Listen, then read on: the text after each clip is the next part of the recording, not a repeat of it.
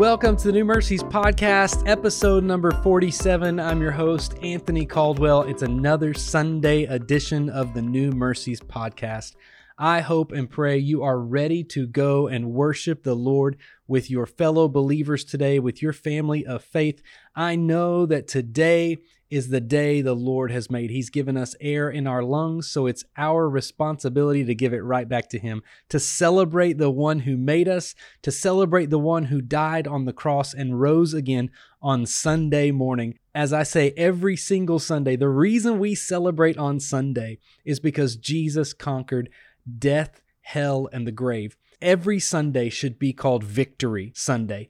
Every Sunday, we gather together with fellow believers, and the enemy hates it. The enemy hates all the pastors around the world climbing up into a pulpit today with their armor on, sharing the word of God and the beautiful gospel of Jesus. Satan hates all the children's ministry workers who are loving on kids today, sharing the gospel and the good news of Jesus in every context around the planet. Satan hates all of the youth pastors and the student ministry workers standing up, opening God's word, sharing truth and beauty of who Jesus is. I pray today you worship the Jesus who rose from the dead and who, if you put your faith and trust in him, you have that same resurrection power in you.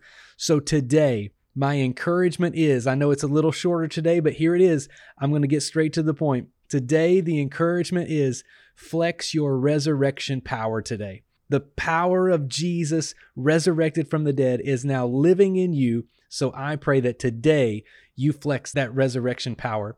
Flex it in every sense of the word. When you sing, you sing louder. When you give, you give more. When you worship, you worship to the absolute uttermost. When you encourage, encourage over the top. When you honor someone you meet today, outdo everyone in showing honor. Today is the day the Lord has made.